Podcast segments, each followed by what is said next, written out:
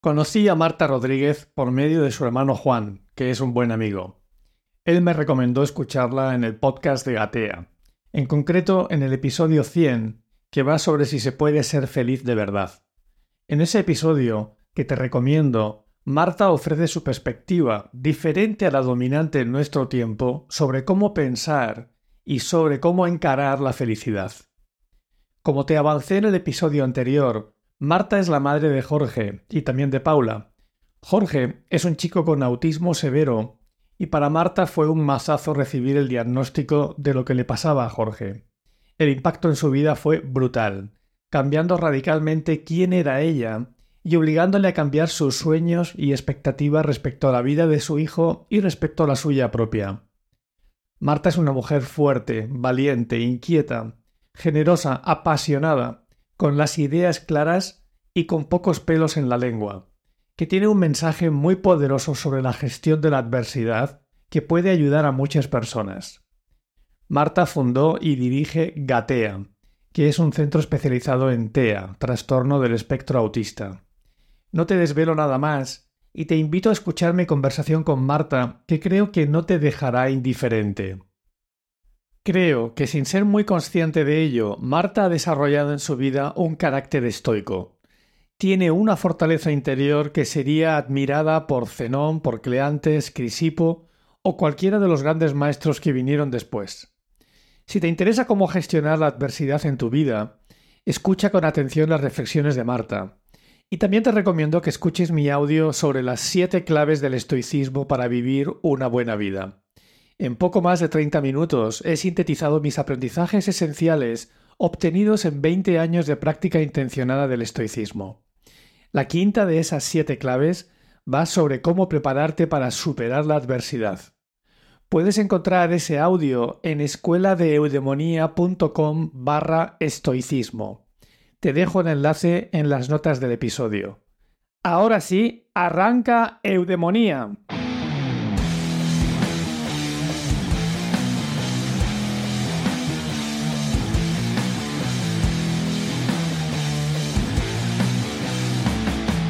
Eudemonía con Pablo Tobar, tu espacio para aprender lo que es una buena vida.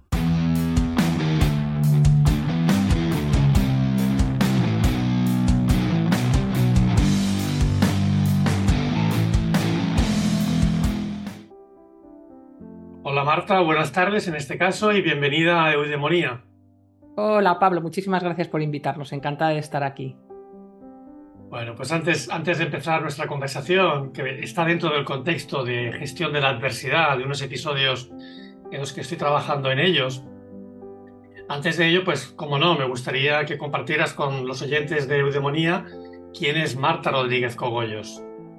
Bueno, pues eh, ahora de momento Marta es la madre de Jorge y Paula, pero antes de ser la madre de Jorge y Paula, pues bueno, pues yo creo que una persona normal y corriente que estudió económicas, que casi por, bueno, siguió el camino que le marcaron, estudié, estoy licenciada en ciencias económicas y empresariales, trabajé en alguna empresa, después trabajé muchos años en banca. Y, bueno, pues después... Eh, bueno, pues empezó un poquito unas circunstancias muy complicadas en mi vida que hicieron pues que todos esos planteamientos de vida, de, casarte, tener hijos, comprar un coche, segundo coche, una casa, la segunda casa cambiaran y es uno de, es uno de mis hijos que, bueno, que, se llama Jorge, que tiene autismo y a raíz de, de esa circunstancia eh, mi vida cambió. Bueno, mi vida decidí que mi vida tenía que cambiar adaptándome a esa circunstancia que es de un impacto emocional y de un impacto familiar y de un impacto social eh, muy fuerte. Porque, además Jorge es, autista, pero además con un grado severo, ¿no? Tengo entendido que tiene como un 98% de incapacidad. Te lo digo porque yo creo que hay un gran desconocimiento con respecto al autismo. Yo, recuerdo cuando era joven, bastante más joven, que hubo una película que era Rayman, y ahí empecé a conocer lo que, un poco lo que era el autismo a través de la película. Y luego, como coach de ejecutivos, Marta, también me encuentro con clientes que, se, que tienen cierto nivel de Asperger. Sí, borderline. y son gente muy inteligente, pero que tienen cierta dificultad o una manera diferente de procesar lo que son las relaciones sociales, las interacciones sociales. Entonces, yo, el, autismo es como tiene, precisamente se llama el espectro, ¿no? Entonces, no sé, ¿qué, es el autismo, Marta? bueno, os diré, abro paréntesis, que el 75% de las personas con autismo tienen discapacidad intelectual asociada. Mm. Rayman existió, igual que existió, bueno, Google Doctor no existió, pero Rayman existió. Eh, pero se llaman, tienen el síndrome de Saban y son un porcentaje mm, ridículo, iba a decir, si vale la palabra, de personas que tienen autismo y además son genios. Rayman es un genio, el perfil de Good Doctor de la serie que hay ahora es un genio, eh, Selton Cooper también. Entonces, eso no es, o sea, es autismo, pero es un autismo excepcional. Como os digo, el 75% tienen discapacidad intelectual. Bueno, pues el, autismo es un, es un, trastorno que es espectral, que está descrito en el DSM-5, que es el manual psiquiátrico que, los americanos utilizan, vamos, que utilizamos todos para saber si una persona está dentro o no, o el CIE-11, dentro o no de, de un trastorno trastorno y consiste lo nuclear en el, en el autismo es la falta de comunicación social, la falta de habilidad social. Entonces, eh, eso se le une eh, que el resto de las áreas del desarrollo están afectadas. La gestión de las emociones, con frecuencia alteración de conducta, eh, con frecuencia las funciones, con frecuencia no, siempre las funciones ejecutivas están alteradas. Bueno, muchísimas cosas que ahora sería largo de contar y además, pues suele, ser, suele haber alteración de la conducta, suele haber discapacidad intelectual, o sea, en puro, puro hay muy poco. ¿Qué ocurre con el autismo que no ocurre en otros mm, trastornos, en otras discapacidades? Que afecta a lo social. Y afecta a lo social de esa persona, y afecta a lo social de su familia, y afecta a lo social en el entorno escolar, en el sanitario y en todo. Y los humanos, si somos algo, somos seres sociales. Entonces, cuando te quitan eso, tu supervivencia está comprometida. Entonces, bueno, pues el autismo es una discapacidad importante y sobre todo, bueno, pues eso, cuando estás en un grado, como pasa a mi hijo, que es un grado 3, el mm. grado 1 es el más leve, que antes llamábamos síndrome de Asperger, el grado 2 es un grado que necesita más apoyos, todos necesitan apoyos, y el grado 3 es el grado pues gravemente afectado que tienen grandes necesidades de apoyo. ¿Y cómo fue la noticia eh, del diagnóstico de Jorge ¿Cómo, lo recibiste y, cómo ha sido el camino ah, para criar a tu hijo, a un hijo con autismo? Pues en el caso de Jorge fue un poquito cruel el proceso porque, bueno, en todos los casos nuestros niños nacen y como su apariencia física es normal y pasan todas las pruebas de los recién nacidos, pues hasta muy, muy, muy pronto se puede diagnosticar a los 18 meses. Con lo cual tú hasta los 18 meses tienes un bebé eh, iba a decir normal, sí, voy a utilizar ese vocabulario para ser muy coloquiales. Típico, ¿no? Sí, típico, un hijo como, como los demás, típico. Entonces, eh, bueno, el autismo de mi hijo además fue regresivo, que es un poquito más cruel que, los demás. Y yo lo que observé es a partir de los 18 meses, y de hecho lo grabé en vídeo circunstancialmente, pues que le llamaba y no me contestaba, que empezó a girar sobre sí mismo, que empezó a ensimismarse, que empezó yo notaba como madre que, esa relación intersubjetiva, que, hay madre-hijo, que te entiendes con tu bebé sin, sin, necesidad de que tu bebé hable, te despiertas antes de que empiece a llorar. Bueno, pues eso desapareció. Y yo me preocupé mucho. Mm. Eh, si es cierto que, que todo el entorno no, no, lo veía y entonces, bueno, empecé a hacer la búsqueda en solitario y es una búsqueda, todavía sigue siéndolo en España y yo creo que en muchas partes del mundo, una búsqueda muy complicada. Entonces, te diré que tengo como cuatro o cinco diagnósticos diferentes. Hasta que, bueno, di en un centro de especialistas en autismo porque sí que me dijo un amigo médico que le tenía pinta y fui. Y entonces te diré que es de tal impacto emocional la, cuando te lo dicen desde que me lo dijo, que después estuvimos una hora reunidas explicándome lo que era el autismo de Jorge, ya no hay más. Yo ahora en, cuando, en, Gatea, que es el centro que, monté a raíz de, a raíz de, bueno, de otra circunstancia también eh, complicada en mi vida, pues monté un centro de atención a personas con autismo. Siempre le digo a, a la persona que hace los diagnósticos, di que tiene autismo al final, porque si lo dices al principio, tu cerebro hace clac, no me lo puedo creer, y lo absurdo es eh, pensar el qué va a ser de él cuando yo me muera. Y está teniendo, tienes un bebé de dos años. Bueno, pues tu primer pensamiento es, ¿esto se cura? Y te dicen no. Y piensas con tu bebé de dos años diciendo, ¿y qué va a ser de él cuando yo me muera? Y yo creo que esa es la mochila que llevamos eh, los padres, mira, se me pone un nudo en el estómago, que, que llevamos los padres que tenemos un hijo con autismo. El qué va a ser de él cuando yo no esté. Porque cuando, cuando tú estás, simplemente es sacrificarse. Y el sacrificio vuelve, se hace hábito. Mm. La gente te dice, ¿cómo puedes dejar tu trabajo? ¿Cómo puedes dejar tu vida? ¿Cómo puedes dejar de salir? ¿Cómo puedes dejar de viajar? Mm, deja de tener importancia. El cuidado del otro desde el amor se vuelve un hábito y, renuncias eh, y al final ya no estás ni renunciando porque tienes una vida nueva. El problema y lo que pesa en el alma es qué va a ser de él cuando yo no esté. ¿Habrá alguien que tenga la capacidad de renuncia que tengo yo? ¿Habrá alguien que sea compasivo, mm, que, sea capaz de atenderle con un mínimo de, calidad? Entonces, bueno, eso muchas veces nos bloquea, a muchas familias las, las introduce en un túnel muy oscuro del que a veces no, no, no pueden o nadie les ayuda a salir. Y bueno, es a lo que me dedico, a ayudar por lo que sea, por lo que sea, por mi carácter, por mi actitud, porque me negué, porque, porque no me gusta la resignación, es algo que, que, odio. Entonces ahora lo que intento en, Gatea es ayudar a familias que están pasando por donde yo pasé para intentar indicarles por este camino no que pasé yo y está muy empedrado, mira a ver si por aquí puedes llevarlo un poco mejor. Antes de ir a Gatea, que hablaremos de Gatea y de la extraordinaria labor que hacéis ahí, ¿Cómo fue ese camino cuando recibes el diagnóstico, Marta, y pasas ese shock que te impide escuchar la el resto de la conversación con el médico? ¿Qué es lo que empieza ahí? ¿Cómo es ese camino? Hace, Jorge tiene 22 años, o sea, hace 20 años, hablamos de hace dos décadas. Sí, sí. Pues eh, primero... ¿Cómo es criar a un hijo con autismo así, de repente? Pues el problema está tiene en tu vida?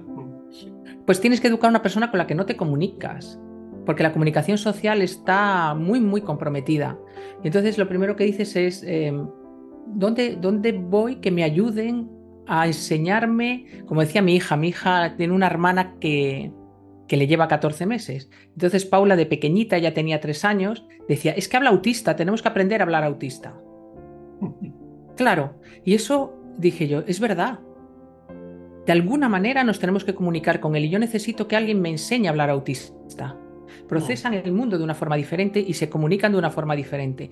Bueno, pues buscar un centro de terapia fue muy complicado. Fuimos de nada, dando, dando tumbos hasta que encontramos un centro que, que, nos ayudaron. Empezamos pues con un sistema de comunicación alternativo. Yo dejé de trabajar porque era incompatible una vida laboral ordinaria o lo que los demás entendéis como por ordinario con con criar a, mis dos hijos y, bueno, dejé de trabajar y me hice especialista en autismo, que es un poco surreal que una madre se tenga que especializar en, algo así para criar a su hijo. Pero ocurrió porque la terapeuta de Jorge se quedó embarazada, nos dejó seis meses y dije esto, y no encontré otra. Dije, me tengo que hacer yo especialista y tengo que ser yo la que, la que, bueno, la que lleve un poco el rumbo de la formación de Jorge debe ser muy difícil encontrar un cuidador o cuidadora para ese tipo de necesidades, ¿no? Y pues cuidadores, pues eh, lo que las personas ordinarias entienden por tener una persona en casa que te eche una mano, pues no duran dos días. Porque claro, si hay alteración de conducta y un niño que no te hace caso, que no te mira, que no come, en el caso ahí estaba, Jorge tenía alteración en la alimentación, en el sueño, o sea, no comía, no dormía, estaba constantemente enrabietado, con mucha razón, claro, lleno de frustración, no habla, no hablaba, entonces, bueno, no encuentras a nadie que se quede con tu hijo. Hmm. Lo que refuerza tu idea de, cuando yo no esté, ¿quién va a hacerse cargo de esto?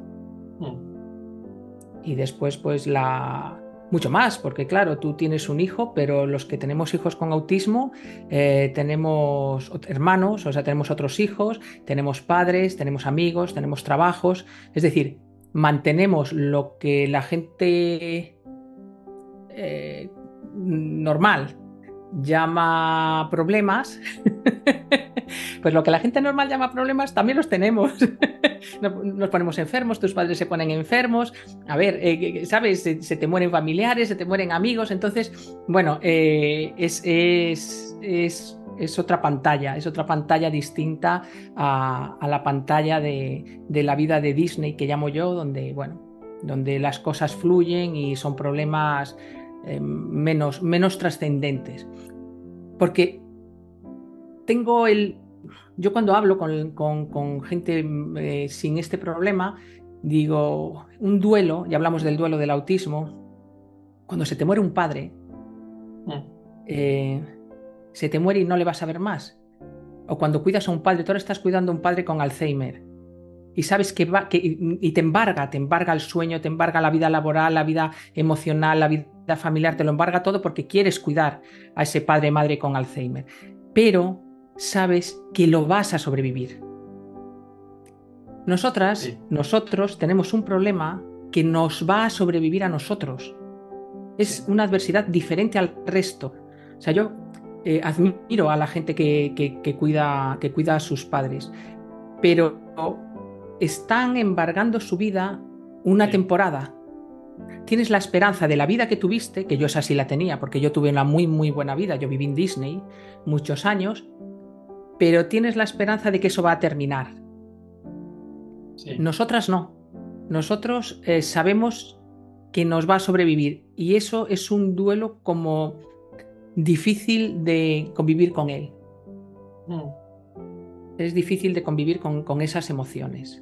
Y es la tercera vez que sacas el tema de, del hecho de saber que el problema, o Jorge, si todo va normal, te va a sobrevivir a ti, ¿no? Entonces, ¿quién se encargará de él? ¿Quién, quién podrá atenderlo? Y el peso tiene, mira, yo eh, te cuento, eh, os cuento, eh, he puesto con la directora de, de Ragatea un desayuno contundente de los que nos gustan a ella y a mí, eh, si algún día, cuando salga a la calle, alguien no se ríe de mi hijo. Mm. La conozco desde hace 12 años y todavía no le he pagado ese desayuno. Y esa es la sociedad en la que yo tengo que dejar a mi hijo. no sé si estoy siendo demasiado desagradable, pero es lo que pensamos. Pero es lo que, sale a la calle. Em, alguien se mete con él, alguien se ríe de él. Sí.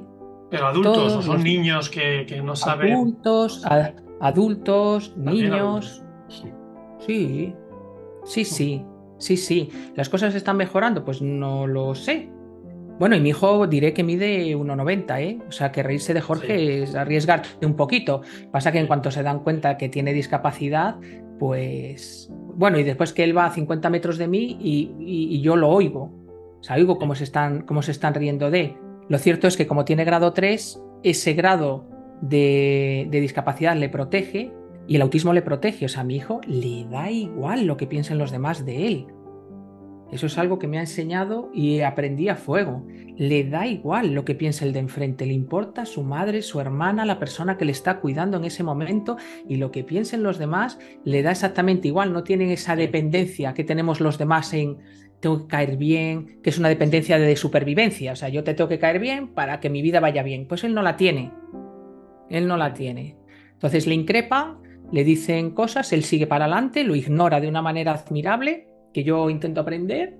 Y, pero esa es la realidad. Y te diré que en Gatea, si tenemos, estamos atendiendo a 120 familias, el 90% de mis, bueno, mis, desde el amor fraternal, mis niños, niñas, niños y adolescentes de Gatea, el 90% sufren bullying en el cole. Hmm. Y en esa sociedad, por eso te digo que es lo que más nos pesa a los padres. En esa sociedad es donde tú tienes que dejar a, tu hijo. Hmm. ¿Cómo Eudemonía, Marta, es un programa de, cómo vivir una vida mejor, ¿no? Una vida más próspera, una buena vida. Y antes has hablado de que vivías en Disney, como si alguien puede interpretar como que ahora vives en el infierno. Y yo te he oído, yo te he oído por ahí que, que tú no... Eh, hablabas de felicidad, ¿no? que tú eres feliz viviendo con la propia enfermedad o con la, con la condición que tiene Jorge. Es como, ¿Cómo ha cambiado, Jorge, eh, tu perspectiva de la vida y qué has aprendido de, ello? Bueno, totalmente. Yo eh, no soy de ese perfil de madres de, oye, gracias a Dios, mi hijo tiene autismo porque yo he aprendido muchísimo, mi vida con él es, es maravillosa. No, yo daría la vida porque no, la vida, vamos, que me muera ahora mismo porque él deje de tenerlo, ¿no? Pero sí es cierto que está aquí. Entonces, eh, eh, cuando, cuando me hundí, porque la verdad es que fue muy duro, eh, hubo un momento en que, en que dije, es que yo no me puedo resignar a vivir así todos los días. Primero, porque quiero que mis hijos sean felices y después porque tengo la determinación, es una orden que me doy a mí misma, o sea, el ser feliz en esta vida me parece un regalazo en la vida, me parece un regalazo. Eh, Jorge me enseñó millones de cosas. Mira, las personas con autismo tienen algo que se llama problemas de coherencia central, que es que componen las cosas van del detalle a lo genérico. Los normotípicos vamos de lo genérico al detalle. Ellos no. Mi hijo puede conocer a la gente por fotos de sus orejas o de sus cejas. O sea, son personas, en términos generales, los hay que no, extremadamente detallistas. Bueno, pues paseando con Jorge, se quedaba flipado por una hoja, se quedaba flipado por una flor, se quedaba flipado por un detalle insignificante que yo nunca había visto ni en mi casa ni en la calle. Y viviendo con él, aprendí a fijarme en los detalles, que mi cerebro no, está, no es tan potente en eso como él. Eh, y te lo hace ver, es como, mira, mira, mira, y es como, madre mía, es verdad, ¿no? Entonces, me obligué a aprender a, fijarme en, los detalles. El otro aprendizaje que acompaña mucho el ser feliz es el que te decía. ¿Qué importancia tiene que se ría de mí alguien que no es nadie en mi vida? ¿Por qué es tan importante para ti las apariencias y por qué es tan importante para ti las opiniones de los demás? Eso me lo han dicho muchos niños de Gatea. Porque claro, filtran lo justito y mienten, cuando mienten lo celebramos, porque la mentira es una habilidad social. No, en general no mienten. Entonces vienen y te dicen, oye Marta, qué mala cara tienes hoy, pero así, ¿eh? Menudas ojeras. Y tú dices, y entonces viene la terapeuta, oye, eso no se lo puedes decir a nadie porque se ofende, pero ¿por qué ofende? Si las tiene, y bueno, pues porque se pone triste porque a ella no le gusta tener ojeras, ya, pero es que las tiene y tiene mala cara. Y entonces, me, bueno, lo dice y dice, bueno, Marta, perdóname, no te quería ofender. Y se va, a la media vuelta y dice, el problema lo tienes tú, no yo, que te importan las apariencias. Entonces, todos estos aprendizajes del, que te da el autismo, que son lecciones de vida, mm. ayudan a, a, que seas más feliz. Y después ellos, por ejemplo, tú le dices a una persona, en términos generales, ¿eh? a mi hijo, voy por no hablar de otra persona, ¿qué hiciste ayer? ¿A dónde fuiste? Entonces te mira como diciendo, ¿qué importancia tiene lo que hice ayer? Y entonces él te dice, hoy quiero ir a patinar sobre hielo, después quiero ir a la piscina y después quiero montar en patinete, que es lo que a él le gusta, y después me quiero editar dos o tres vídeos para que ya me dejéis en paz y, disfrutar, ¿no? Y mañana, ¿qué quieres hacer? Es como, que me dejes, que es que yo estoy jueves día 25 y, y es lo que quiero vivir, ¿no? Y en términos generales ellos son así, no, no, tienen la capacidad de anticipar, que a nosotros nos encanta, en soñar y anticipar. Ellos a nivel neuronal no la tienen. Y después tienen mucha dificultad para evocar el pasado. Entonces viven en el presente. Están enseñando Jorge a vivir más el presente. ¿Qué es lo único que existe, Pablo? Sí. ¿Qué es lo único que existe? ¿Qué estáis haciendo? Es que yo creo que nos dirían, eh, los autistas nos dirían, ¿pero qué hacéis? ¿Pero qué, hace vuestro cerebro? ¿Pero vosotros de qué vais? Estáis sufriendo por algo que pasó hace tres años. Que si yo me divorcié hace cinco, que si yo me rompí una pierna hace cuatro, que si mi madre se murió hace ocho. ¿Pero qué me estás contando? Que estás sufriendo en presente por algo que ha pasado hace mucho. Mi hijo esas cosas no, no le gustan. No le gusta que, las, que se las recuerdes. Ni las buenas ni las malas, te diré. Pero de hecho él no lo hace de una forma automática. Y cuando tú empiezas a decirle que en verano, imagínate que ahora, que estamos grabándonos en, diciembre, en Navidad, que le digo que en verano nos vamos a ir a la playa de no sé dónde, se pone nervioso y se altera, se le altera, el, se le altera la conducta de, ¿qué me estás hablando? Que eso no está bajo mi control. Ellos necesitan tener controlado su vida porque su vida es muy complicada, entonces necesitan un control y, y aprende y me enseñan que el control está en el presente. Y eso es, eso es una lección. Yo es que eh, cierto es que esta circunstancia ha sido muy complicada, pero las lecciones de vida, y te diré que creo que he conseguido niveles de felicidad y de satisfacción muy superiores, y lo estoy infiriendo, a los que yo hubiera conseguido en Disney. Mm. Soy más consciente de muchas cosas y mi felicidad depende, tengo la sensación de que mi felicidad está en mi mano. Y antes era porque las cosas me iban bien. Sí, sí, es posible que lo de antes fuera una felicidad, no sé, por contrastar contigo, ¿no? Como más hedonista, es un poco la que impera en la sociedad actual.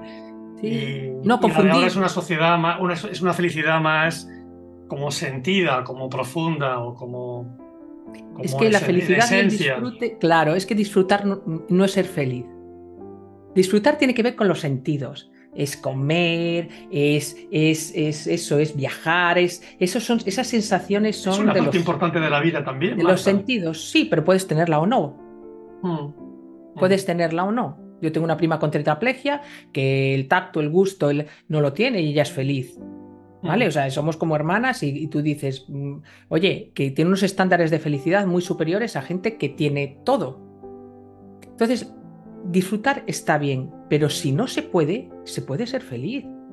O sea, eh, yo veía a mis amigas en vidas normales, vidas acomodadas, no, normales no. No sé qué es una vida normal, acomodada, donde, donde no te falta ni de, ni de lo que no quieres, ni de lo que no sabes que quieres, lo tienes y yo estaba encerrada en mi casa eh, con Jorge, con rompiendo puertas, rompiendo, rompiendo armarios, rompiendo brazos y, y, con una alteración de conducta muy grave, un tío enorme, y yo tenía estándares de felicidad más altos que los de ella, con lo cual la felicidad no correlaciona con el disfrute. Se da, se da cuando vives en la ignorancia, de que el disfrute es, que, y de hecho, ¿por qué la gente necesita viajar constantemente, salir constantemente, eh, todo lo que tenga que ver con no pensar? Porque cuando confundes disfrute con felicidad, necesitas tu chute de endorfina constante. De dopamina. Tienes que Ahí, dale dopamina, dale dopamina. Claro, pero cuando tú te instalas en la felicidad de vivo en el presente, soy consciente de donde vivo, controlo mi pensamiento, soy capaz de vivir tranquilo y relajado, viviendo mi realidad y teniendo esos momentos de disfrute que puede ser una buena lectura, una buena música, ver a tu hijo dormir, tener logros personales, pues, pues desde, desde un propósito, desde cumplir el propósito de tu vida. Que cumplir el propósito de tu vida no tiene por qué ser eh, darme la vuelta al mundo en 80 días. Puede ser que mi hijo con autismo esté contento, que mi hijo con autismo esté feliz, que mi hijo con autismo em, esté tranquilo y relajado, que tenga un día bueno, que tenga un día bueno puede ser un, excelente propósito y que cuando lo consigas te metas en la cama y digas, creo que soy una buena madre, creo que, que, mi vida tiene sentido. Mm. Mientras tus amigas están viajando y llorando porque llueve y están en Viena, que te llaman diciendo, es que no me lo puedo creer, que me venga Viena y esté lloviendo. Y tú dices, ¿en serio? Que yo estoy contenta diciendo que mi chiquillo ha pasado un buen día porque le lleva a patinar y después hemos ido a dar un paseo con el patinete y ahora está dormido como un, como un angelico y que tú estés amargada porque te está, porque te está lloviendo en Viena. Tengo, tengo la suposición, Marta, de que también al tener un hijo como Jorge te hace cambiar sí. las amistades. Porque yo no sé, no sé si te abandonan ante el problema que tienes o tú, por el cambio en el sistema de valores, eh, ya no te compensa estar con determinada gente que tiene ese tipo de problemas de que le llueve bien. No sé, es, una suposición. Pasan las dos cosas. Pasan las dos cosas. Te diré por experiencia propia y experiencia de, de las familias a, la que, a las que intento ayudar. Eh, en el primer año, después del diagnóstico, desaparecen muchos familiares y muchos amigos, porque la adversidad no une. Mm. Esa idea mágica de Disney de eh, te enamoras de un hombre que se ha quedado en una silla de ruedas y entonces llega la princesa y le adora y son felices juntos y te... no, eso no existe. Es la adversidad desune mucho A mí me costó un matrimonio. Es decir, o sea, pierdes hasta la esencia de tu familia, o sea, lo que, lo que has montado, que era tu sueño, ¿no?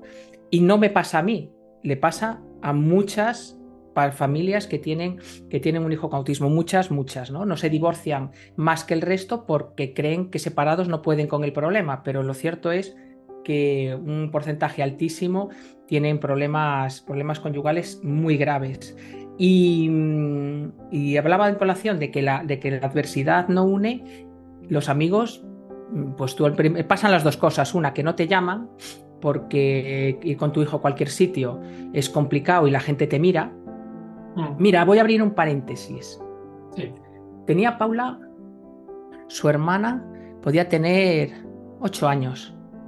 Nueve, no, lo sé, nueve y ocho, ¿no? Y Jorge iba pues aleteando, girando y haciendo sus ruiditos por la calle. Y un día vine, vino con, sus, con una amiga al parque con nosotros. Serían sí, siete y seis años. Y le dijo Paula, se me encogió el corazón. dice, mira, tú no te preocupes, cuando sales con mi hermano, la gente te mira y se ríe de ti. Pero cuando pasa media hora o un poquito más, ya no te das cuenta y puedes jugar y divertirte. Cierro paréntesis, es muy fuerte. Entonces, tus amigas dejan de ir porque no quieren traer a sus hijos con tu hijo.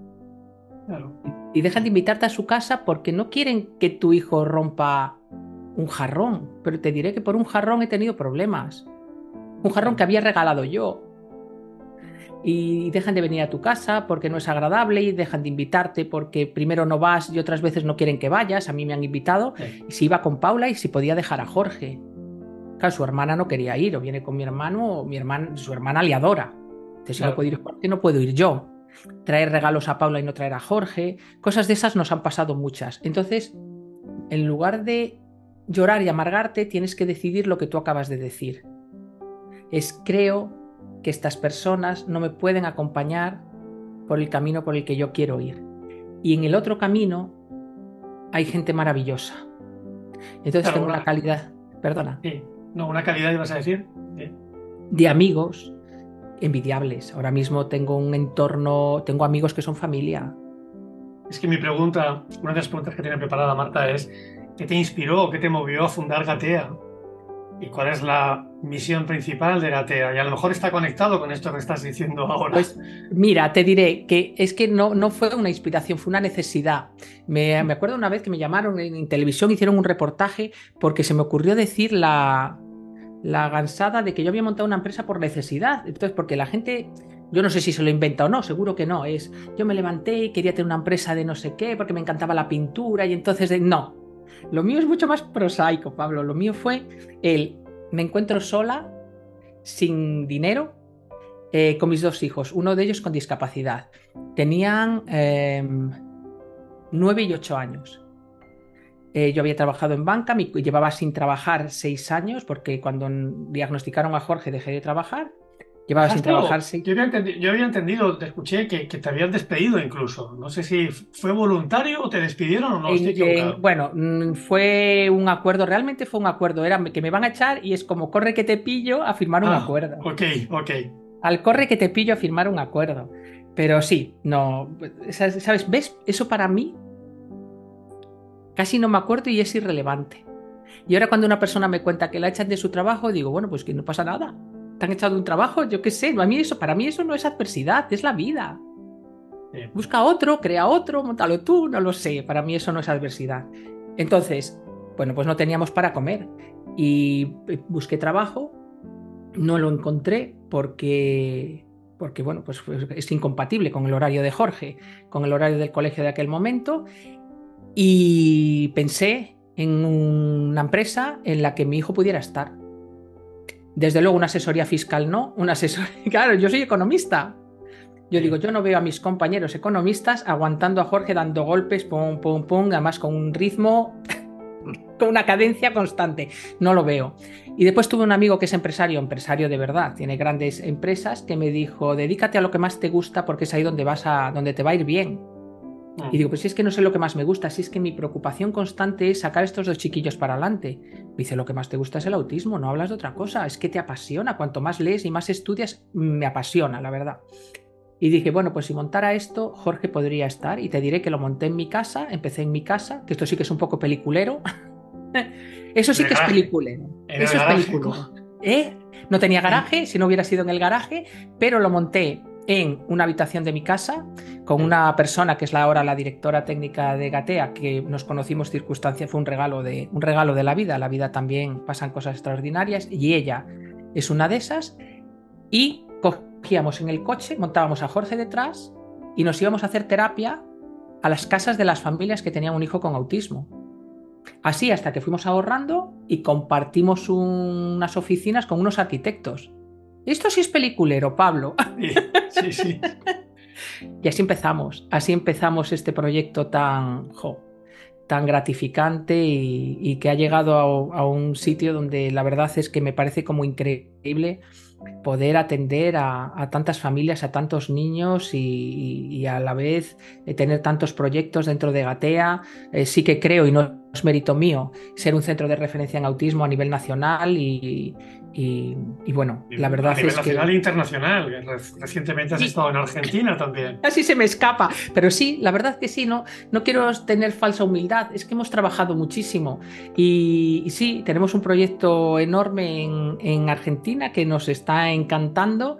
Y, bueno, pues es un foco de disfrute. Que me dicen, estás siempre cansada, pero es que el disfrute y, el de estar descansado tampoco correlaciona. ¿Sabes? el cansancio está sobrevalorado.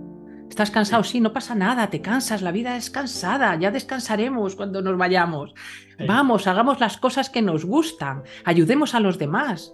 Es como se supera la adversidad, ayudando a los demás, eh, proyectándote, dejando de, de, de, sufrir lo que te ha pasado, que sin duda es muy duro, y proyectar todo eso hacia la ayuda a los demás. Tengas un accidente de tráfico, tengas un hijo con autismo, tengas cáncer, tengas lo que tengas, lo sano es dejar de victimizarte y proyectar todo mm. eso ayudando a los demás. Es imposible, mi opinión, ¿eh? solo mi opinión, es imposible ayudar a los demás y no ser feliz. Es imposible, aunque estés en África pasando hambre.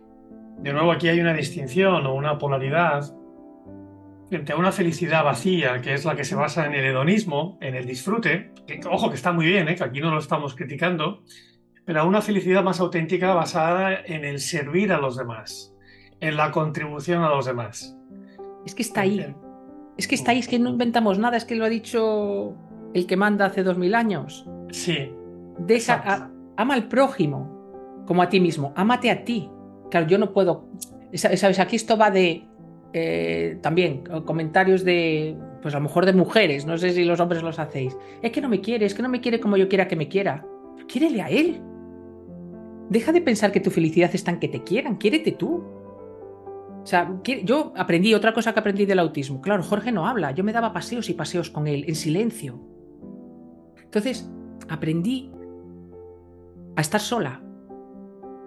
Mm. Y estar sola es un arte y porque estoy sola, no es, no es que me sienta sola, estoy sola. Entonces, cuando me voy a dar paseos, ahora esta mañana, me he ido a, andar.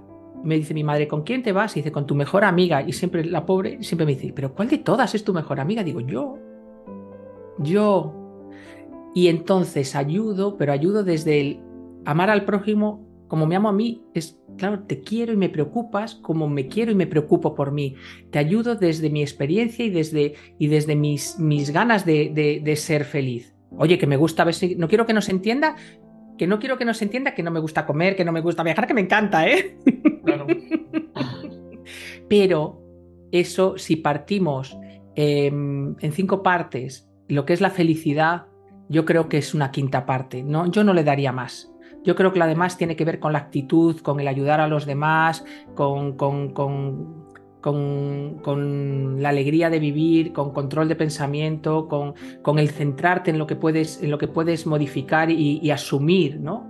No resignarte, sino asumir lo que no puedes modificar. Una quinta parte es el placer. Mm. Sí, sí. En mi opinión. Nos has dado ya un montón de estrategias de, los psicólogos llamamos estrategias de afrontamiento que te han sido útiles para, para en esos momentos tan difíciles, ¿no? dejar de pensar en ti y en tu sufrimiento. Yo se lo digo, digo madres de Gatea porque la mayoría que vienen son, son las madres, ¿no? Eh, y yo a veces, yo me lo puedo permitir. Una psicóloga no se lo puede permitir. Yo me lo puedo permitir. Y yo a veces les digo, deja de pensar en ti. Cuando dejes de pensar en ti, estarás en otra pantalla. Deja de pensar en ti y de lamerte las heridas, porque cuando te estás lamiendo no estás mirando enfrente. ¿Qué va a ser de mi vida, no? Y ahora, ¿cómo me ocurre esto a mí? ¿Y por qué a mí? Mira, hay una frase, hay una, hay una, una, una pregunta que es matadora. Mm. Te pase lo que te pase en la vida, hay una pregunta que es matadora. Y es ¿por qué a mí? Esa pregunta no va a ningún lado. Y los humanos es muy humana. El ¿por qué ocurren las cosas? Sabiendo la causa, lo soluciono. Y yo en el podcast, tenemos un podcast en Gatea, eh, y siempre se ríe de mí la persona que, me acompaña, eh, Raúl, porque hablo de los bombos. Mira, y ahora que lo estamos grabando en Navidad, aunque lo oigáis en verano, no pasa nada. Estamos en los bombos de Navidad, día 22. Y yo siempre digo que estamos en todos los bombos. Tú, Pablo, estás en todos los bombos y yo estoy en todos los bombos. Igual que sale el 88008, al 8 le ha tocado tres veces. Y al 5 está en Disney. Pero estamos en todos los bombos. Puedes tener un hijo con autismo, puedes tener cáncer y después un accidente de tráfico. No es tener mala suerte. Es que estás en el bombo. Es aleatorio, te toca. ¿Por qué, ¿Por qué a mí? Por nada. A ti por nada. Hay mamás que me dicen, algo he tenido que hacer para merecerme esto. No es una cuestión de merecimiento, es una cuestión de que estás en el bombo. Y en el bombo sale el 8 tres veces. Y, te toca ser... Claro, y a mí me toca ser el 8. Lo que dicen los clásicos es que para, para afrontar la adversidad tienes que asumir que los reveses son algo intrínseco a la existencia humana. A la naturaleza humana, claro. No es algo que te llega por mala suerte, no. sino que la adversidad, las dificultades y el sufrimiento forman parte de la naturaleza humana, de la vida. Es así la vida, no hay más, estamos en el bombo de la vida. Y, y se para el bombo y cae el 8. Y yo soy el 8. No pasa nada. Pasa, bueno, sí pasa. Pasa que los seres humanos tenemos la capacidad de amargarnos la vida como ninguna especie y de superar la adversidad más grande como ninguna especie. Y tú decides. Es fascinante. Esa capacidad. Tú decides. Tú decides qué haces, pero la capacidad la tienes. Si te vas a amargar, lo vas a hacer como nadie.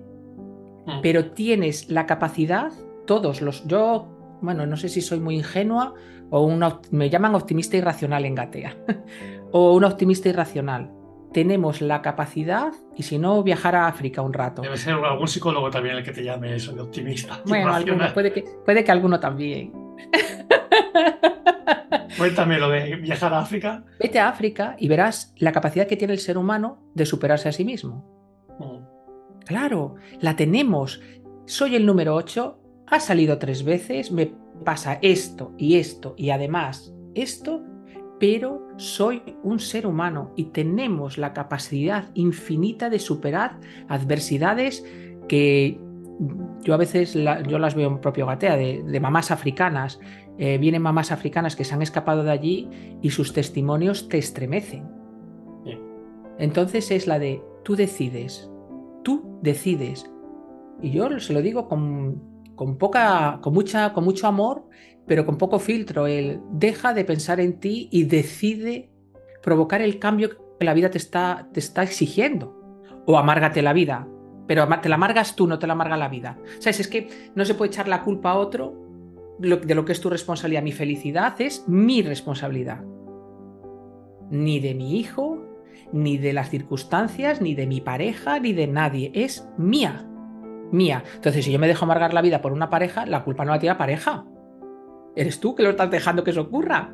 Y si yo tengo un hijo con autismo y decido amargarme la vida, me la estoy amargando yo porque es que mi hijo no ha venido al mundo a amargarme la vida. Él hace lo imposible. De hecho, me dice, ¿estás contenta todo el rato? ¿Estás contenta? Porque quiere que esté contenta, ¿no?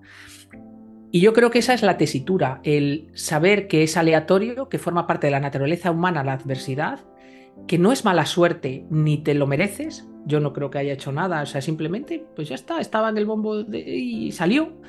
No descarto que pasen más cosas. Lo que sí he aprendido, Pablo, es que estoy preparada para lo que pase. Y eso ha fortalecido tu carácter. Hoy eres una mujer más, más fuerte, más atrevida. Hmm, no tengo miedo. No tengo menos, miedo. Con menos miedos o sin miedo, si ya dices sin miedo directamente. No, no tengo miedo porque por no tener, pues eso, ni, ni, a la muerte. Eh, ahí tengo una, una, otra empresa que se llama Sauce, que es un centro de psicología, y le llamé Sauce. Le llamé Sauce porque cuando viene un vendaval, yo tenía un sauce enfrente de mi casa cuando era pequeña, había un sauce, ¿no? Y, mi padre me decía, intenta ser sauce, no seas roble, porque aunque el roble es más fuerte, cuando viene un vendaval vivíamos en la montaña, eh, cuando viene un vendaval se rompe, pero el sauce, cuando viene un vendaval se dobla, besaba el suelo, y cuando el vendaval se iba, se levantaba y se mantenía, con unas raíces, el sauce tiene unas raíces inmensas, se agarra muy bien a la tierra, ¿no? Y por eso le llamé sauce, porque mm. yo creo que es la habilidad humana de dóblate, llora, porque hay que llorar, porque las cosas son tristes y las cosas duelen, y, y, dóblate. No pasa nada, te doblas, pero siempre pensando en que eres un sauce y que no te vas a partir, que tú tienes la capacidad de levantarte otra vez, ¿no? Entonces, eh, con esa idea, que, y como me siento yo me siento así, es, bueno, sé que van a venir más adversidades porque estoy en más bombos, o no, o bueno, o, deja de salir el número 8, chico, yo qué sé, empieza a salir el 5.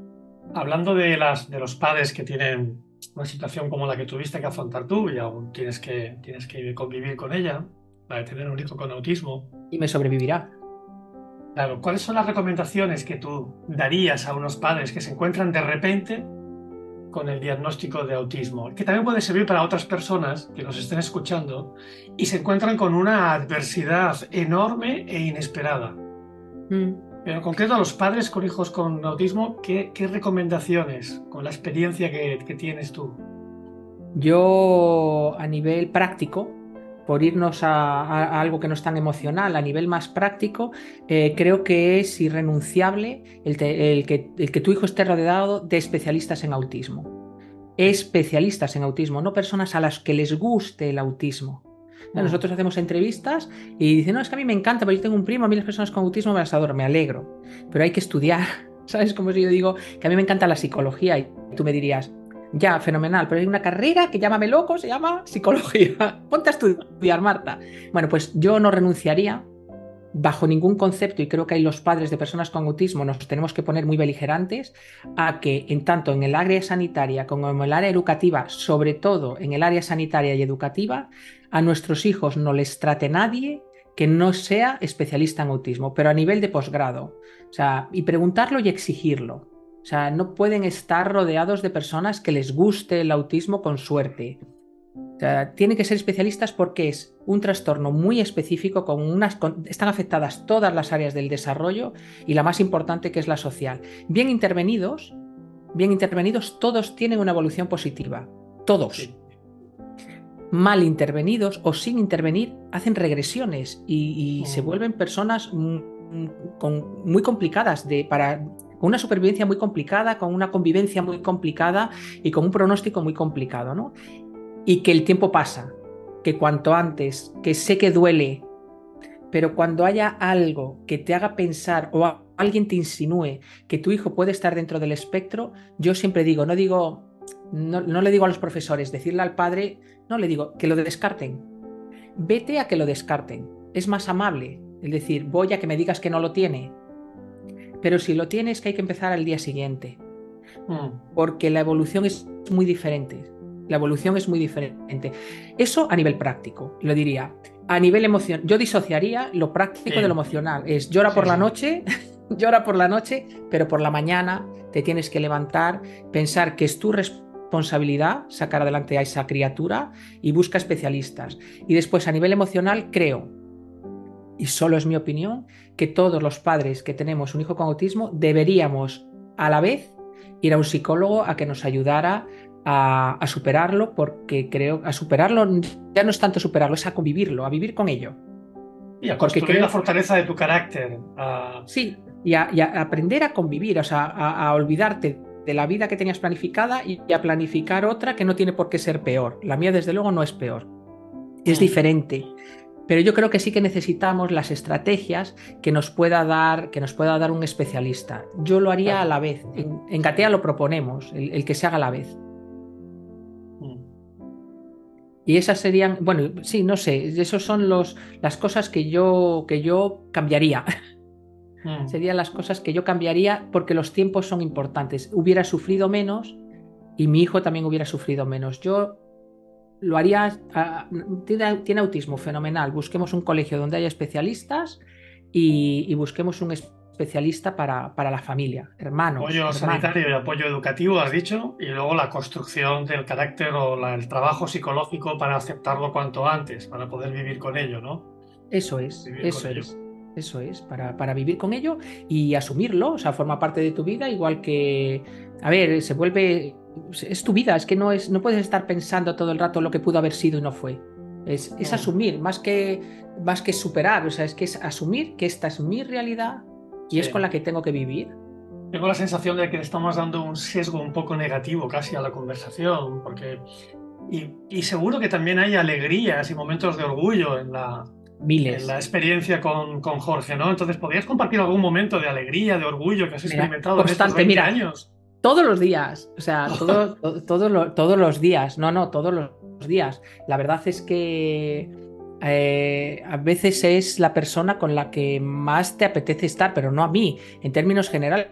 Imagínate estar con una persona que no miente, con una persona que te quiere genuinamente, no finge el amor, te quiere porque te quiere y después es muy divertido. O sea, mira, te diré algo que hizo ayer. A él le encanta coleccionar, coleccionar DVDs.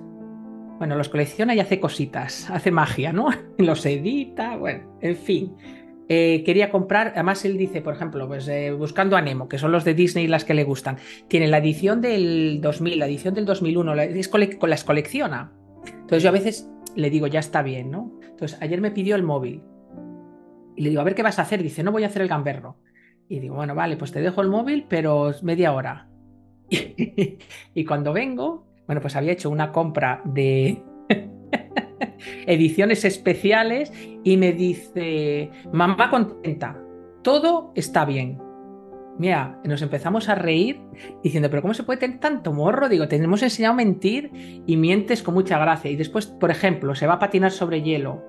Empieza a correr porque él va a su aire, le gusta ir solo, llega a la pista de patinaje y una persona que no habla con desconocidos consigue que cuando yo llegue, que cuando yo llegué allí, que llegué, pues yo qué sé, cinco minutos más tarde, que es que tengo 55 años, bueno, le habían puesto los patines le habían mm, metido en la pista, de, se había metido en la pista de patinaje, son 45 minutos y me dijeron las personas que estaban allí que Jorge, que le debió decir él el nombre, podía estar el tiempo que quisiera. Y todos los días que hemos ido, Jorge tiene un trato preferencial porque les ha caído bien. ¿Sabes? Es como él, Jorge atrae, eh, ha traído a mi vida y a nuestra vida, ha traído gente muy buena es gente genuinamente amable, genuinamente generosa, genuinamente amorosa y las atrae. Conozco gente, mira, por contarte cosas que ha hecho Jorge en su vida. Cosas que ha hecho Jorge en su vida. Discapacidad del noventa y pico y discapacidad intelectual y autismo. Para que Jorge fuera al colegio, con otros padres monté un cole. Que ahora existe, ¿eh? Ahora existe y atienden casi a 200 y pico, 300 familias. Después monté un centro de día lo monté por Jorge. En otro colegio que estuvo se cambió muy positivamente porque Jorge estuvo ahí. Eh, se montó Gatea, si Jorge no existe no se monta Gatea y si no se monta Gatea pues las familias que atendemos no, no se las atiende. Mm. Y en el sitio donde reside ahora ah, se están formando eh, en relación al autismo todos los profesionales que trabajan allí.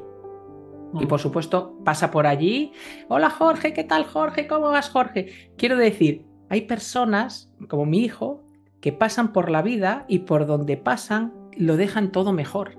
Y te oí decir en algún sitio que la vida de mi hijo merece mucho la pena porque ha cambiado muchas vidas sin él saberlo, ¿no? Sí, exactamente, sí. Y como él, eh, bueno, yo creo, yo creo firmemente, lo afirmo, las personas con autismo aportan mucho. Sí. Aportan mucho a esta sociedad. Entonces, bueno, pues eh, desde su forma, lo que tú, tú, ¿cómo has empezado tú? Tú has empezado diciendo que conoces a personas que tienen una manera diferente de procesar la información y, ven el mundo de una forma diferente. Eso es genial. Los normotípicos somos muy típicos, somos todos iguales. Entonces, el, el, que haya gente que vea las cosas de forma diferente es genial. Es genial. Entonces, bueno, no, no quiero darle, no quiero además que quede porque. Mm, porque no, porque yo me divierto mucho en mi trabajo, porque las personas con autismo son muy divertidas, extremadamente cariñosas, extremadamente cariñosas. Ir a Gatea a trabajar es un placer, estar con ellos es un placer. Y, no, no, no, no quiero que quede para nada la, la sensación de negativa o triste o no. Marta, ¿cuáles, ¿cuáles son tus esperanzas y tu visión de, futuro, del futuro de Gatea? bueno, pues para una mejor inclusión precisamente de, las personas con autismo en la sociedad que nos permita beneficiarnos a todos de la riqueza que eso supone. ¿Cuáles son tus esperanzas y visión? Pues eh, bueno, nosotros trabajamos en dos líneas. Una, la línea de lo que vosotros llamáis la inclusión, que nosotros eh, sí, que, que, nosotros trabajamos y hacemos terapia intervención con los chicos para que los, nuestros, nuestras personas con autismo eh, puedan vivir en, en, el mundo normotípico y después trabajamos en la línea de adaptar el mundo normotípico a todos. Y cuando mm. digo a todos es lo adaptamos a las sillas de ruedas, lo adaptamos al autismo, lo adaptamos a personas con discapacidad intelectual, lo adaptamos a personas eh, daltónicas, lo adaptamos a personas eh, ciegas o de baja visión. Hay que hacer un mundo con lo que yo llamo adaptación universal, donde quepamos todos. Entonces, bien, trabajemos con nuestros hijos con autismo para que entiendan los cerebros normotípicos y aprendan a mentir para sobrevivir, pero adaptemos el mundo para que quepamos todos. Mm. Las dos líneas, o sea, es, vale, yo trabajo para que mi hijo pueda estar incluido en, la vida real, pero bueno, los normotípicos también entendamos que somos un porcentaje, sí, somos la norma y la campana de Gauss, estamos ahí todos metidos en esa campana para que nos llamen normales, empujamos al otro porque yo quiero estar dentro de la norma, pero están las colas de la campana de Gauss que quieren mm. estar dentro de la curva. Pues yo digo, hagamos una curva bien bonita para que quepamos todos, ¿no? Y son las dos líneas en las que, en las que trabajamos. Y después, bueno, tenemos un montón de, un montón de, proyectos, pues, pues con, por ejemplo, Policía Nacional, que son personas que están en la calle, que pueden ayudar a nuestros chicos si tienen la formación adecuada formaciones en centros sanitarios, en hospitales grandes para que tengan la atención sanitaria que necesitan, formación en los colegios para que los que no están en la clase de las personas con autismo también tengan en cuenta que hay personas diferentes en, ese entorno escolar. Estamos en las universidades enseñando a, las personas a, bueno, a formarte, eres psicólogo, eres maestro, eres médico, pero estos van a ser pacientes tuyos, ¿no? Mm. Y bueno, esas son las, líneas de, trabajo. ¿Cuál es el mensaje que, que te gustaría transmitir a, todos los que nos escuchen y que no sepamos de autismo, que somos normotípicos, como tú dices? Presuntos, no, yo digo presuntos normotípicos, Pablo. Sí. presuntos, sí. ¿Qué mensaje podríamos enviar para que ayude la comprensión y el apoyo a las personas con autismo y a sus familias? ¿Qué puedo hacer yo, Marta, que no tengo experiencia y no tengo contacto? Dejar de tener miedo a lo diferente. Lo diferente es lo normal. Ser diferente es normal. nosotros parecemos, somos parecidos, Pablo, porque tú y yo nos esforzamos en cumplir con una expectativa de la norma. Hmm. Pero seguro que si nos quitáramos las capas de cebolla que tenemos encima, seríamos muy diferentes. Decía, creo que Gregorio Marañón, no me acuerdo cuál era la frase de Gregorio Marañón. Lo normal es ser diferente. Hmm. No me acuerdo, era algo parecido. O sea, él era médico conocidísimo, y entonces eh, eh, hablaba de que, de que en la naturaleza la diferencia era lo normal. ¿no? Entonces es, deja de tener miedo a lo diferente. El, no es amenazante. La diferencia no es amenazante. Enseña a tu cerebro a que, a que una persona que vaya vestida de una manera de otra, o lleve unas pintas o lleve otras, o se estereotipe, eh, que es eh, aletear, o que gire, o que tenga un tic en la cara, o que tenga la cara totalmente deformada, no te amenaza, tu, tu supervivencia está garantizada. Entonces, reconcíliate con la diferencia. Cuando asumas la diferencia en los demás, te querrás con tus diferencias.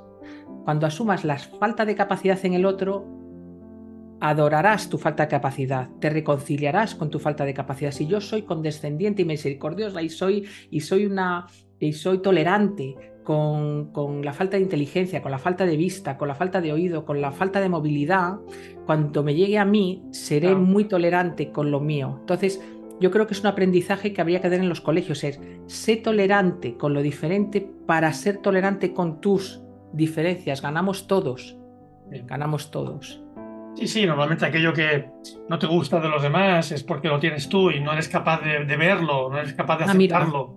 Ah, mira, pues no lo había visto así. Sí. Ah, no, no lo había. No, fíjate, pues es verdad. Sí, ahora sí, pues es verdad. Bueno, pues.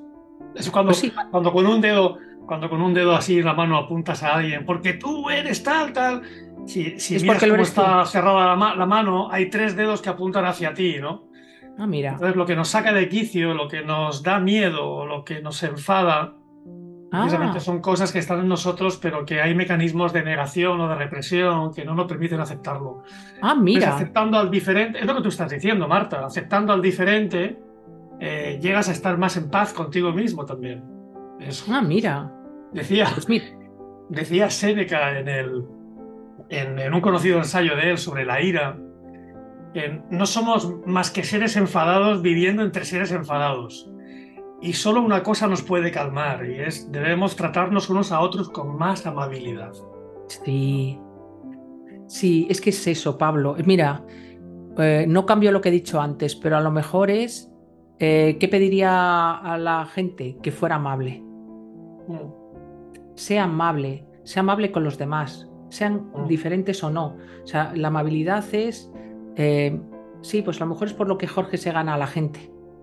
Porque, mm. tiene, porque tiene genuinamente esa amabilidad de, de, Mira, te diré que una vez había un, cuidador de Jorge que tenía la cara totalmente quemada, que yo decía, por el amor de Dios, que no me dé, que no me dé dos besos. Le dije a Jorge, Jorge, este es la persona que va a estar contigo en la piscina. Le abrazó y le dio dos besos. Claro, ¿sabes? Es, el abrazar al lo que sea, da igual, es que a mi prima con silla de ruedas, la primera vez que la vio le pareció lo más normal estar en una silla de ruedas. A personas que llaman la atención, a él no le llaman la atención, tiene, no tiene ese filtro que no sé si es social, Pablo, que es, o, forma parte de su autismo, pero no lo tiene. Él es amable y cariñoso con quien sea que se le ponga delante. Sí, me encanta esa cita. Mm. Me encanta esa cita. Marta, para, para ir concluyendo, hay una pregunta que le hago a todos los invitados que vienen a Eudemonía, que va más allá del autismo. Has dicho antes tu edad, lo has dicho tú, 55 años. Sí. A mí siempre me gusta preguntaros, con la vida que has vivido, con tu aprendizaje, con tu experiencia, con quien eres hoy, ¿qué consejo le darías a tu yo, a la Marta, no sé, de 20 o 25 años, que aún no se imaginaba lo que le estaba por venir? Porque me, gusta que lo escuche también la gente joven, ¿no? Entonces, en tu caso, Marta, ¿qué consejo le darías a tu yo de 20 o 25 años? Deja de preocuparte. Me preocupé por cosas que no tienen importancia. Me preocupé mucho por cosas que no tienen importancia. Me esforzaba por encajar hasta la extenuación era el, seguir el camino que me habían marcado y ser la mejor en ese camino, ¿no? Que me mm. habían marcado para conseguir algo y, y, pensaba en el merecimiento. Yo pensaba que me lo merecía. O sea, la soberbia del ignorante. Te van las cosas bien porque trabajas, ¿no? Hay gente que trabaja y no le va bien.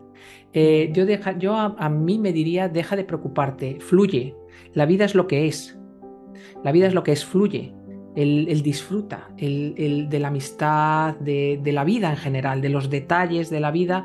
Eh, se me pasaron muchos detalles, se me pasaron muchos detalles en mi afán de estar preocupada en conseguir metas y metas y metas que nada más conseguirlas ya necesitaba otra meta que conseguir para seguir en una rueda. Me recuerda a, los eh, hámsters, ¿se llaman? Sí, a los hámsters, que es como llego aquí, pero y estoy en una rueda sin final. Eh, bueno, pues nada, yo tuve la, la la, Jorge cogió, me sacó de la rueda y dice, deja de dar vueltas porque esto no tiene final. Y, salí de esa rueda. Pero yo le diría, deja de preocuparte. Viví, viví en Disney y estaba constantemente preocupada. Y ahora estoy en la vida real, o yo tengo la sensación de que piso suelo y que estoy anclada bien en el suelo y disfruto más y soy más feliz que antes. Es paradójico, pero en mi caso ha sido así. Muy bien, Marta. ¿Dónde, ¿Dónde te pueden encontrar si alguien quiere contactar contigo? En Gatea, imagino. Pues, bueno, eh, pues lo más fácil, yo siempre lo digo, cuando en, mi podcast siempre dicen, ¿dónde nos pueden encontrar? Digo, a mí no me hagas esa pregunta, que no me sé, no me sé los arrobas. Mira, en gatea.org Ahí están todos los, todas las formas de contacto. Cualquier persona que quiera hablar conmigo, yo hablaré con ella encantada. Tenemos un podcast donde hablamos de autismo y mucho más. Hablamos de, pues eso, de adversidad, de, la vida, de cómo disfrutar de la vida y que se llama Podcastea. los arrobas no me lo sé, pero también viene en la web todo. Lo pondré yo en las notas del episodio, Marta, lo pondré yo. Vale, conocí ahí por el podcast. Eh, me lo recomendaron, me lo recomendó tu hermano, que es amigo mío, como sabes. Sí. yo te escuché ahí y me, encantó el episodio que escuché, fue como el antes del verano. Y, me, encantó tu, frescura, autenticidad, eh, la valentía también para decir las cosas, no tienes pelos en la lengua, sin faltarle respeto a nadie. No, pues, no, no digo que. contribuir, ¿no? Yo no digo la verdad, digo lo que pienso, o sea, y lo que pienso solo lo pienso yo, no tiene que ofender a nadie, o sea, yo digo lo que pienso, que no tiene por qué ser la verdad, pero no me parece bien este, esta situación que hay donde todo el mundo tiene la piel muy fina, donde no se puede decir nada y sin embargo las cosas que yo digo, porque las pienso, las piensa mucha gente. Después me di cuenta, porque en el podcast nos, nos escriben y nos llaman, ¿eh? y es como yo también pienso eso, pero no soy capaz de decirlo. Oye, dilo, dilo, porque yo no digo que lo que yo diga sea verdad, digo que lo que yo digo yo lo pienso en base a mi experiencia, a mi forma de ser y a mi historia de aprendizaje. Entonces, digamos, tengamos la libertad que llamábamos antes de expresión, de decir lo que pensamos porque podemos ayudar. Sobre todo porque puedes ayudar a otros con, lo que tú piensas y, contando tu experiencia, ¿no? Entonces, bueno, ayudar es la esencia. Marta, muchísimas gracias por venir a, a Eudemonía y ya que estamos a, hoy es día 26 de diciembre, pues te, deseo un magnífico fin de año y, y genial 2024. Muchísimas gracias, Pablo. Que nuestros propósitos para el 24 se cumplan, si puede ser, y si no, pues que se vayan cumpliendo en el 25 o el 26. Vamos a fluir, desearnos lo mejor, ayudarnos unos a otros para lo que necesitéis, estamos en Gatea. Yo desde luego te llamaré si te necesito. También hay que saber pedir ayuda, que es otra cosa que aprendí. Te llamaré si te necesito y bueno, desear a, tus, a todos tus oyentes un, un feliz año nuevo. Muchísimas gracias. Un abrazo grande, Marta. Mil gracias, Pablo. Un beso enorme.